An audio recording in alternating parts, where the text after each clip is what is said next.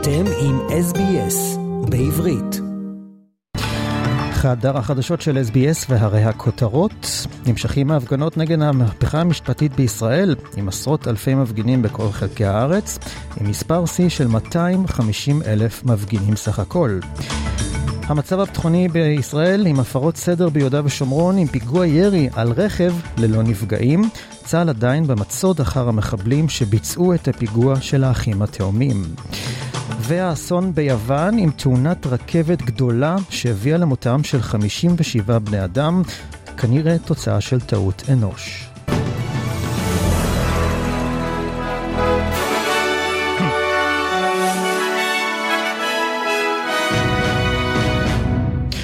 ונתחיל עם ישראל, וזוהי השבת התשיעית ברציפות להפגנות נגד המהפכה המשפטית בישראל.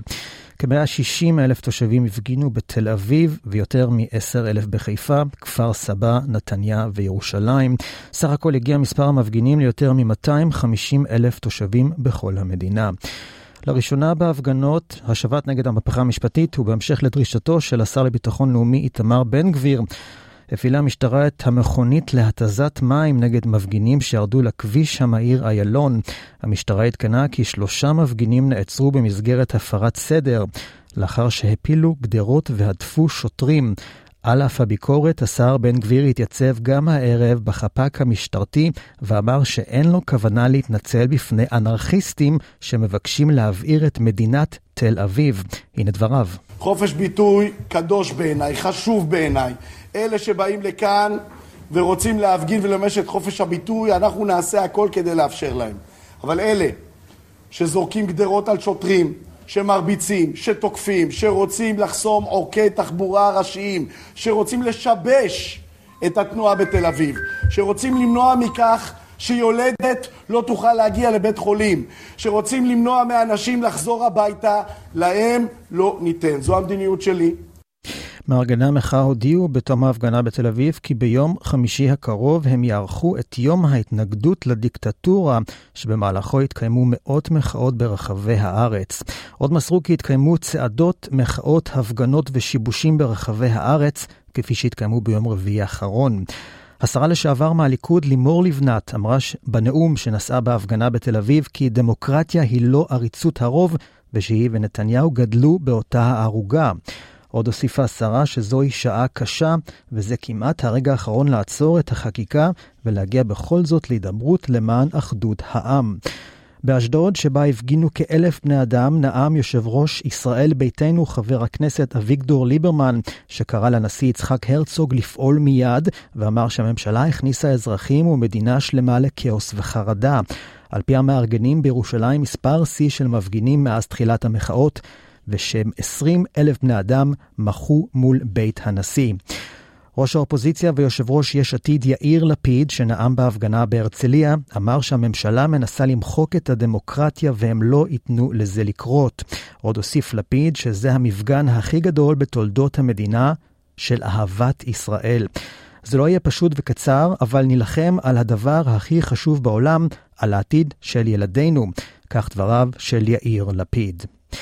ובאיגרת לאנשי המילואים של חיל האוויר כתב מפקד החיל אלוף תומר בר שהוא מכבד את ההתלבטות של מי ששוקל להימנע משירות מילואים בגלל המהפכה המשפטית, וקרא לצד זאת להימנע מכך. את האיגרת פרסם האלוף בר אחרי שיחה שערך ביום שישי עם אנשי צוותי האוויר במילואים ובסדיר, וכן אנשי מערכת מודיעין ומבצעים בחיל האוויר.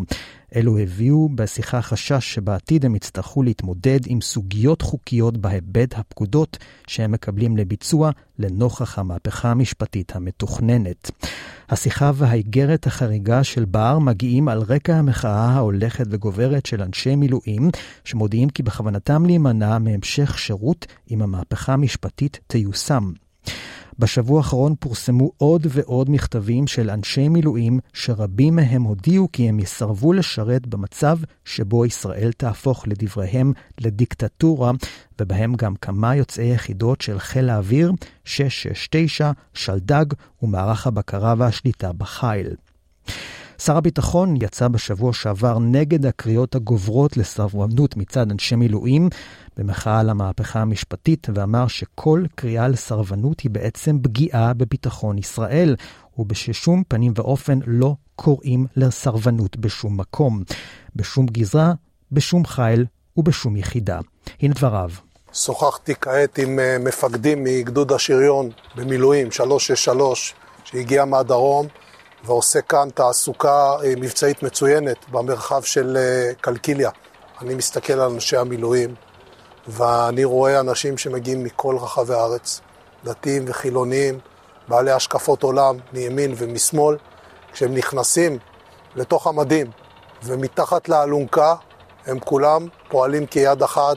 הניסיון רב השנים שלנו הראה שהגזע המרכזי הזה, שקוראים לו צבא הגנה לישראל, סדיר ומילואים, הוא הדבר החיוני ביותר לעתידה של מדינת ישראל, ואסור לפגוע בו. ובינתיים נמשכים העימותים גם ביהודה ושומרון, וביום חמישי האחרון נהרג נער פלסטיני בן 15 בעימותים עם כוחות הביטחון בכפר עזון שליד קלקיליה. באותם עימותים נפצע באורח קשה גם ילד שנורה בחזהו וצעיר שנפצע בינוני מירי בידו.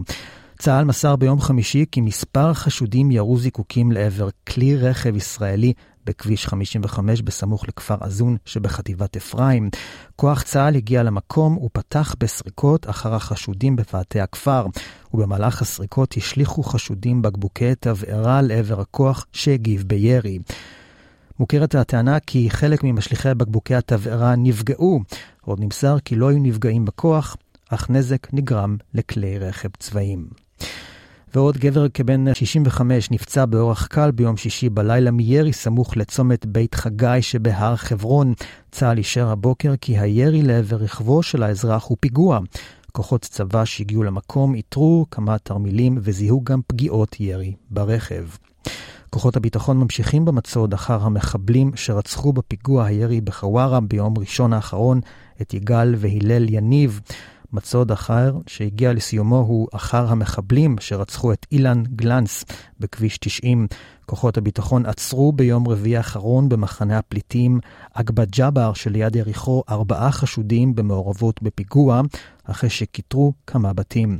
חילופי אש נרשמו במקום. חשוד נוסף שהיה בבית המחבלים וניסה להימלט בזמן המעצר נורה.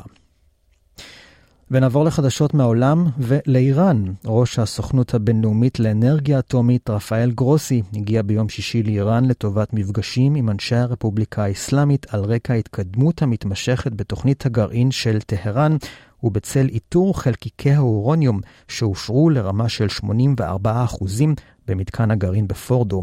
כ-6% מרמת ההשערה הנדרשת לפיתוח נשק גרעיני.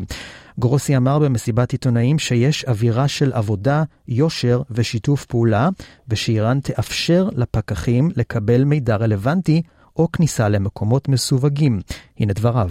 Uh, we had, we information. And, and lack of um, uh, continuity of knowledge we had. So now we can start working again, uh, reconstructing these baselines of information. And these are not words, this is very concrete. And this was a deficit we had, which we have agreed with Iran that is going to be redressed. המטרה הרשמית של ביקורו של גרוסי היא לדחוק באיראן לשתף פעולה עם סבא לגבי שרידי האורוניום שהתגלו בשלושה אתרי גרעין לא מוכרזים.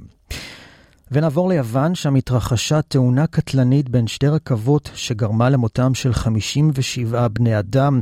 ממשלת יוון הודתה היום, ביום חמישי, סליחה, כי המדינה נכשלה בשיפור מערך הרכבות שלה אחרי ההתנגשות החזיתית בין שתי הרכבות. מניין ההרוגים באסון עלה ל-57 בני אדם, ועוד עשרות פצועים מאושפזים בבתי החולים. אתמול התאבלה יוון על ההרוגים בתאונת הרכבות הקשה בתולדותיה, ואתמול הפך האבל לכעס על הממשלה באתונה ועל חברת הרכבות המקומית. איגוד עובדי הרכבת ביוון הודיע שיקיים השבוע שביתת מחאה. התאונה הייתה, היא קרתה ביום שלישי בערב, מעט לפני חצות בקרבת העיר לריסה בצפון יוון.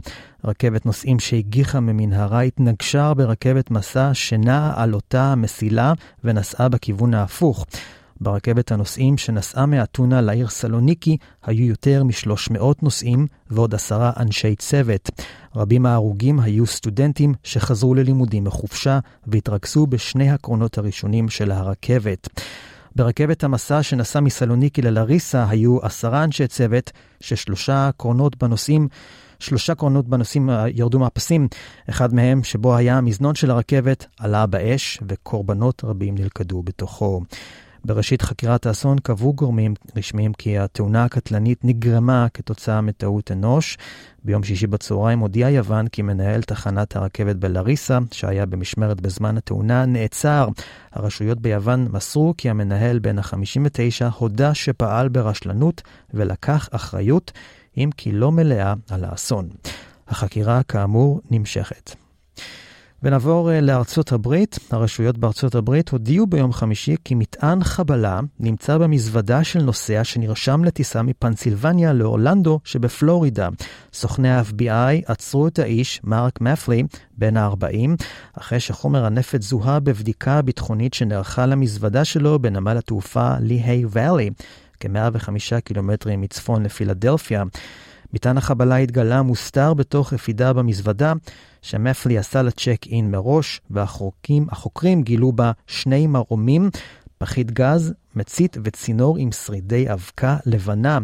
בעקבות הגילוי נקרא מפלי שוב ושוב במערכת הכריזה של נמל התעופה לגשת לעמדת ביטחון במקום, אך חמש דקות אחר כך הוא תועד במצלמות האבטחה בורח מהנמל.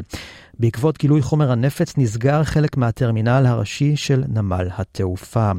חוקרי ה-FBI מצאו בסופו של דבר את מפלי בבית בלנספורד שבפנסילבניה ביום שלישי לפנות בוקר, ושם הוא נעצר.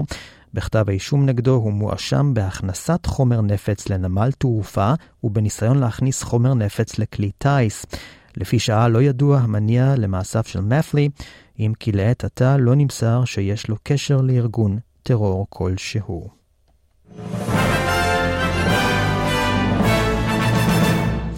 ולכלכלה שער הדולר האוסטרלי עומד כעת על 2 שקלים ו-48 אגורות לדולר אחד, לעומת הדולר האמריקני שיקנה לכם 68 סנט לדולר אוסטרלי אחד. ומזג האוויר לסיום, היום החמישי למרץ, הטמפרטורות יהיו חמות ברוב חלקי המדינה. סידני עם 28 מעלות ובהיר, מלבורן עם 32 מעלות וסיכויים לממטרים לקראת הערב, בריסבן עם 30 מעלות ומעונן חלקית, פרת עם 27 מעלות ובהיר, אדלייד עם 27 מעלות עם סיכויים לממטרים לקראת הערב, קנברה עם 27 מעלות ובהיר, ודרווין עם 32 מעלות ובהיר. ועד כאן, מחדר החדשות של SBS. רוצים לשמוע עוד סיפורים? האזינו דרך האפל פודקאסט, גוגל פודקאסט, ספוטיפיי, או בכל מקום אחר בו ניתן להאזין לפודקאסטים.